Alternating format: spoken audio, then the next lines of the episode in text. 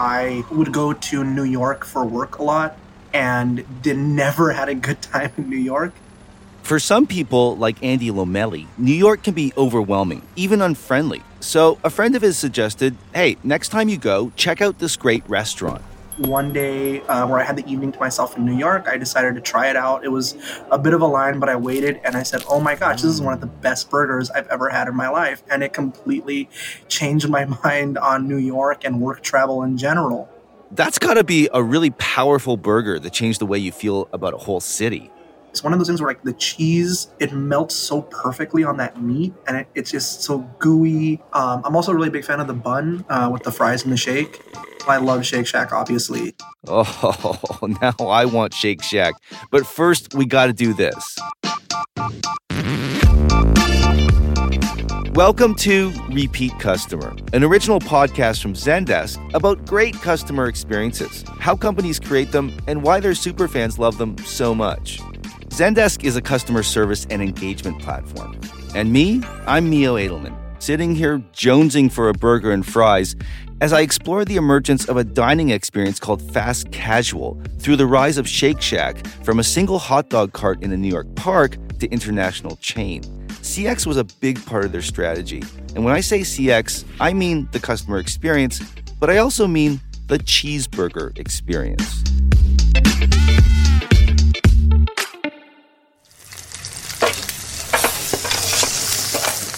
Shake Shack was created by Danny Meyer.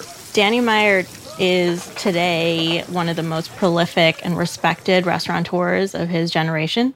But he comes from a totally different background than your typical fast food executive. Before Shake Shack, Danny was best known for his fancier spots in Manhattan, like the upscale casual neighborhood Union Square Cafe and the fine dining Gramercy Tavern. Gramercy has a Michelin star, which should tell you all you need to know about Meyer's pedigree. I mean, I grew up reading about his restaurants in magazines and about Danny's singular attention to detail. He calls it enlightened hospitality. But because I didn't grow up in New York eating at his restaurants, probably better if food journalist Daniela Galarza tells us more about this thing called enlightened hospitality. You don't tell the guest no, you find a way around things, um, you anticipate the guest's needs, things that are pretty standard in Hospitality 101, but um, he really made a business out of it. I recently interviewed Ina Garten, and she used to live near the original Union Square Cafe. That's the really famous Food Network host, Ina Garten, aka the Barefoot Contessa. She remembers the first time she walked in, first she noticed everyone said hello. The server was able to answer all of their questions. And so they went back the next week, and the staff remembered them. This was a busy restaurant. She wasn't on TV at the time for them to remember that she really liked some particular dish, and so they brought it out for her, even though it wasn't on the menu that night. Danny Meyer early on got that it's all in the details, and you have to remember the little things. Treating your diners really well is kind of no kidding, right? I mean, it's no secret. But Danny's service was next level. He thinks hospitality is the most important business strategy, whatever your industry. So his places became very popular, and he was able to open more restaurants. But then he got a different kind of opportunity. A community group that was beautifying Madison Square Park, which was near one of his spots, asked him to run a summertime hot dog cart. Danny Meyer being from the Midwest, um, it was always going to have Chicago style hot dogs. Chicago style hot dogs are notoriously on poppy seed buns. I'm from Chicago, so this is an important detail for me. Oh, so now I could totally go for a hot dog too. The hot dog cart did really well. And a couple years later, the same community group asked Danny to turn the cart into a takeout kiosk in the same park. So he added burgers, fries, and shakes, which are the basis for the Shake Shack menu even today. But remember, Danny was also running what would later become a Michelin starred restaurant. Quality of food and service was extremely important to his brand. But the timing was right because something was happening to people's appetites for a new burger experience. I remember when I was younger, and we probably all have similar stories to this. My dad used to take me and my brother to um, McDonald's, and we'd order a number two. The guy having the combo number two is Danny Klein. He reports on the fast food industry for QSR magazine. QSR stands for Quick Service Restaurants. So if you remember what a number two used to be, it was two cheeseburgers, fries, and a drink, and we'd each get a burger. My dad would eat the fries. When I kind of look at, at that back then, you know, they were two tiny burgers. You know, who knows what the quality was, but they were, you know, about 50 cents a piece. Around the time Danny Meyer opened his burger shack in Madison Square Park, the fast food industry was starting to have problems. Yeah, in the late 90s, early 2000s, Americans were hearing all about the obesity crisis. There were a lot of conflicting reports about salts and fat. So, what we were seeing was people rejecting fast food, in particular fast food burgers. It was in this this time when McDonald's started struggling. This changing view of fast food, and especially McDonald's, came to a head in 2004 with a documentary called Supersize Me, in which filmmaker Morgan Spurlock tries to live on only food from McDonald's for a month. The results are pretty gross. But, you know, hamburgers, cheeseburgers are never going to be seen as health food. But there was now an appetite for a healthier burger. The timing couldn't have been better for Shake Shack because that first takeout kiosk opened the same year as Supersize Me. And if you were in New York at the time, you probably would have found yourself lining up for it in Madison Square Park. What's the longest you've stood in that line for? Man, I would it's I would say personally, I it's got to have been 30 40 minutes. That seems like a crazy amount of time to stand in line for a hamburger in a city with as many great food options as New York. But that's what Chris Schott and pretty much everyone else used to do when he worked in the area. I'm a food culture writer in Brooklyn, New York. The most memorable evening I had there, maybe 10 people in front of us, was the famed author and New Yorker writer Malcolm Gladwell. I think it was maybe two or three people back from him, was a big guy with this huge, I'm guessing it was a parrot, you know, with the wings spread and everything. And Malcolm Gladwell turns around and looks at this bird and just goes bug eyed. And it was an amazing moment in line at Shake Shack. And this was the Shack burger Chris, Malcolm Gladwell, and the parrot were standing in line for. They had this specific beef blend that was made fresh every morning by a family run butcher shop. So immediately it was sort of this, you know, elevation of your normal fast food burger. Hormone free premium beef, freshly ground.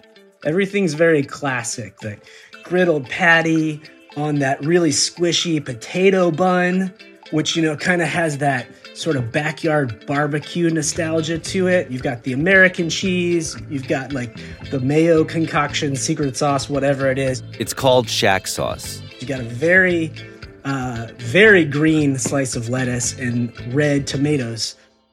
Simple ingredients, but they were the same quality as you would get at Danny's fine dining restaurants. You just got this great crushable little burger. And I think that uh, the precision of it speaks to uh, you know the culinary track record of the overseers. Just crush it, man. can you can you tell me what you mean by crush it? you know, crushable, where you can just you know burgers are meant to be eaten in like a sitting. You're not supposed to put it down. Crushable, you know. I don't actually know what he's talking about, but I try imagining myself crushing a shack burger as my conversation with Chris turns to the old school crinkle cut fries they serve. In the early days, they were the only thing frozen, not fresh, on the menu. Let's take one. I have one right here. You're eating a crinkle cut fry right now? I ordered this uh, almost an hour ago, and let's see how it stands up. I can't believe you're eating a crinkle cut fry in front of me. That's crazy. this is now officially the hardest set of interviews I've ever had to do, having to deal with my growing hunger. And it only gets worse because when I think about New York, I think about the pizza, the Coney Island hot dog, a New York bagel, but not a burger. But all of a sudden, New York now had its own burger. It's very similar to how West Coasters feel about In N Out, or maybe people in like the DC uh, metro region would look at Five Guys. A burger made with fresh ingredients while you waited that cost much more than what you were paying for at McDonald's. But Daniela Galarza says people were willing to pay. It was immediately a success. There was always a line. They installed something called the Shack Cam so that you could open up a browser window and see if there was a line. It took off in this sort of cult way where visitors from out of town had to go to Shake Shack so, you know, burgers, a busy takeout stand, lots of buzz. Time to expand, right? In those early days, the first four years, Danny never thought about expanding at all. And why is that? He's always been about hospitality and and really you can't express that same level of hospitality in a quick service restaurant. You can translate it, but you you can't do exactly the same sorts of things. I totally get that. When I think of amazing customer service, I think about the ultimate dining experience. You might think about a great call center or a really responsive return counter at the store, but for me, it's eating amazing food served by extremely dialed in waiters. But it seems like an experience you have to pay for, and the kind of thing where if you scale it, you start compromising on quality. But at the same time that that one Shake Shack location in the park was gaining serious buzz, something else was happening in the larger world of fast food. The 90s was a period of unprecedented growth for the restaurant industry. Bonnie Riggs is a restaurant industry analyst, and she's talking about the heyday for restaurants. Casual dining restaurants, especially sit down bar and grills like Applebee's and Chili's, did really well in the 90s. The need for convenience, especially for dinner and off premise purchases, largely supported industry growth at that time and it was driven by more women entering the labor force. But then something happened in the early 2000s. We had back-to-back recessions which were they were fairly shallow but still caused consumers to retrench. Restaurants like Applebee's and Chili's took a hit. So did fast food, but another category, relatively new at the time called fast casual, still did okay. Fast casual restaurants were positioned as a fresh alternative to traditional fast food. There was a lot of attention placed on food quality and service, uh, freshly prepared food that you ordered from the counter. Freshness and transparency around the preparation you got at places like Chipotle and Panera met the need for a slightly healthier experience. But those fast casual places were charging more than your typical fast food joint. And Bonnie just mentioned you know, the recessions. Consumers felt that prices were too high for the value they received from fast food, traditional fast food. But fast casual were perceived to be a better value, even though consumers were paying seven, eight dollars at lunch at that time.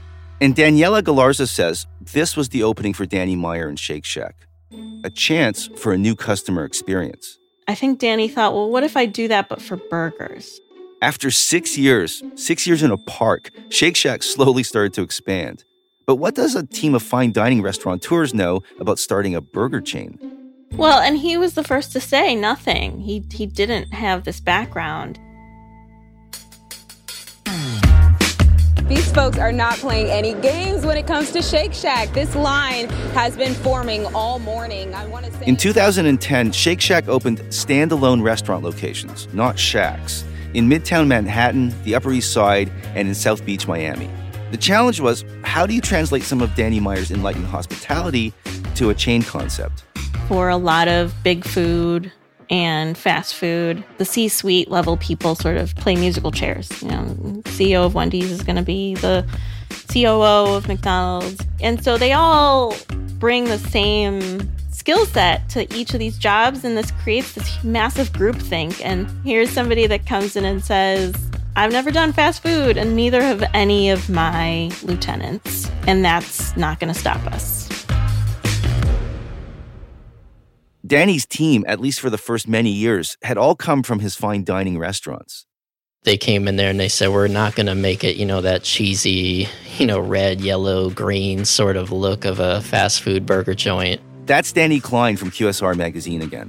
We're going to make it hip and modern and appealing. They were in that early wave of understanding that you can actually sit down in a fast casual setting and not want to leave in 10 minutes. They also rearranged the traditional layout. So, what better way as an operator in Shake Shack's perspective to say, okay, we're going to open the kitchen and put it right in front of the guest, and you're going to perform like it's a restaurant? you're going to, you know, talk to each other and make it an environment that people want to be in. People are going to be able to smell, you know, the food coming out of the kitchen. The design of the restaurants was a key differentiator modern, comfortable, inviting, and low friction despite the long lineups. It's really small menu compared to other fast food restaurants. It's really easy to see what you want. You order at the counter and you get a little buzzer. And Danny Myers somehow managed to achieve a pretty high level of service. he likes to hire people who who come in positive and who are just happy people.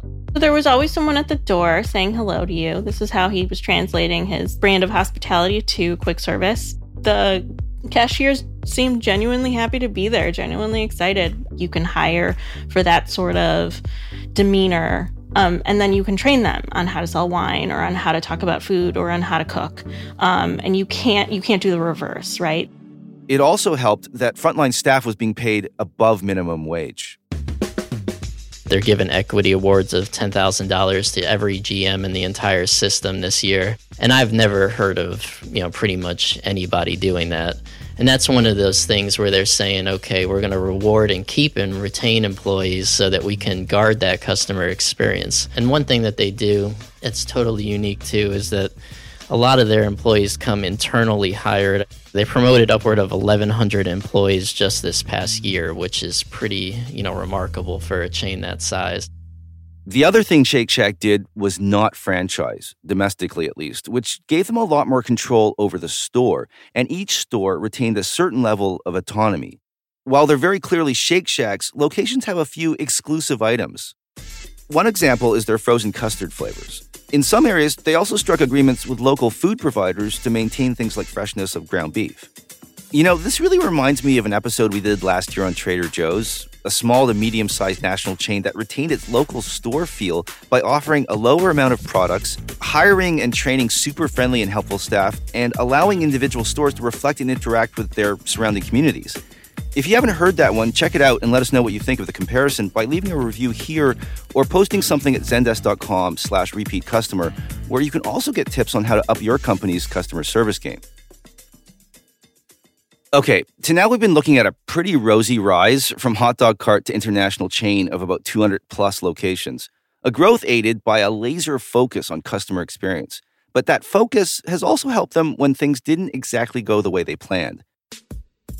The first story has to do with those crinkle cut fries Chris Schott was eating in front of my face. In 2011, a food reviewer gave those frozen fries a thumbs down. So Danny Klein tells me Shake Shack decided to switch it up and, they were coming from a good place where they said let's uh, you know replace these crinkle cut fries with hand cut fries because we're an elevated you know fast casual restaurant and people are going to go crazy for it and the exact opposite happened people did go crazy as in if you don't reinstate the crinkle cuts i'm going to go nuts which is one of those things you see all the time where you know, you have to know your customer, and if you change their behavior, they tend to kick back on you know, saying bring back the you know original. So that's what they did. Danny Meyer is good at admitting mistakes. Daniela Galarza brings it back to his neighborhood restaurant background. You know, if you if you're a casual neighborhood restaurant and you serve gnocchi with tomato sauce every night and pe- somebody comes in every week and has the gnocchi with tomato sauce, you're not going to take that off the menu without some explanation, without some background, or you're going to say it's always going to be available to this one guy who comes in every week. We have to take it off the menu to leave room for other things. So now, when Shake Shack makes larger changes, they test it out on a smaller scale. When they launched their Chicken Shack fried chicken sandwich, they did it only at one location at first and for a limited time. And then they did it only at a few handful of locations. They made sure that they could all handle it and then they ramped it up and they launched it fully. This is totally different from the full scale new product launches you see at big fast food chains. It's a more methodical approach so they can maintain a pleasant customer experience and not take heavy losses on special equipment, which totally saved their butts in this next challenge in a location near New York University, um, Astor Place, they tried kiosks only, where you could only order from a kiosk and you can only order with your credit card. The idea here was that the mainly young office workers in the area wanted something super quick and easy and didn't really carry cash anyway. But there were a whole bunch of other people who did. And this was a real sticking point because if enlightened hospitality is you anticipate a guest's needs and you were there for the guest in any way that they need you to be, then you accept all forms of payment. So now, when you go to the Astor Place location in New York, you can order through a kiosk with credit or at the counter. But again, think about what could have happened if they bought a bunch of cashless kiosks and placed them in multiple stores. Nightmare. But controversy aside, this experimentation with tech was vital because as successful as fast casual restaurants have been, a new challenge has cropped up for Shake Shack and the overall industry. Fast casual came on the scene in the early 2000s. At that time, they only had a 1% share of uh, total industry traffic. Today, they have a share of 6%, which doesn't seem like much, but 6% of 62 billion visits is a lot of visits. That's Bonnie Riggs again, the restaurant industry analyst, with some good news, bad news, because that 6% share of the pie for fast casual is great, but the pie itself is shrinking. Why is that happening?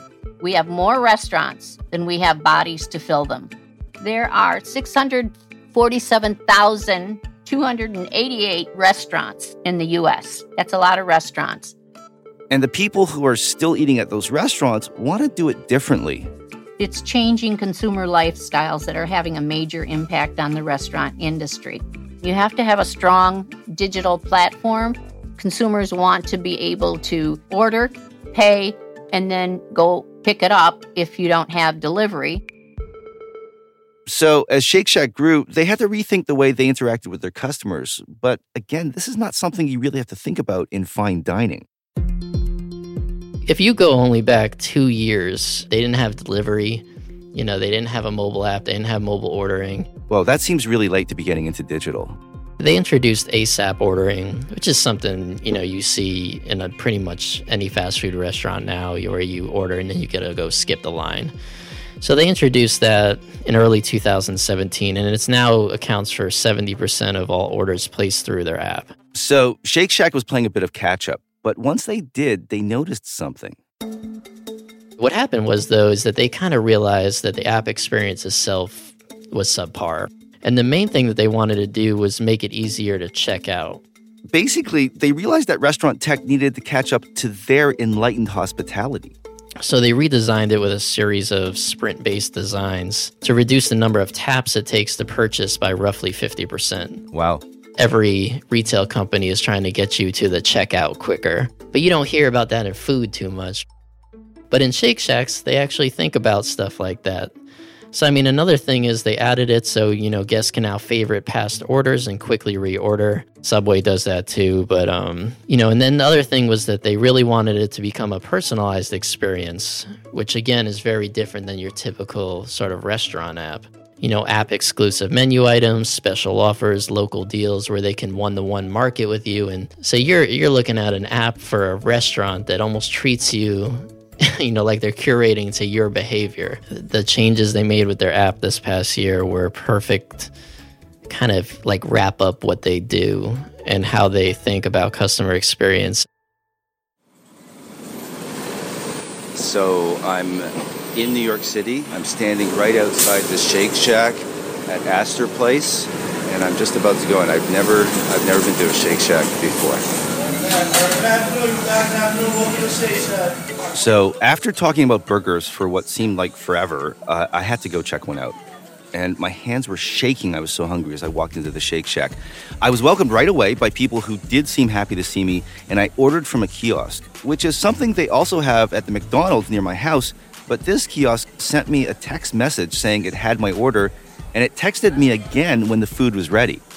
Mio? Hi, Mio. Hi. I have a shack and a black and white shake. Thank you, Mio. Thanks a have a good day. You too, thanks.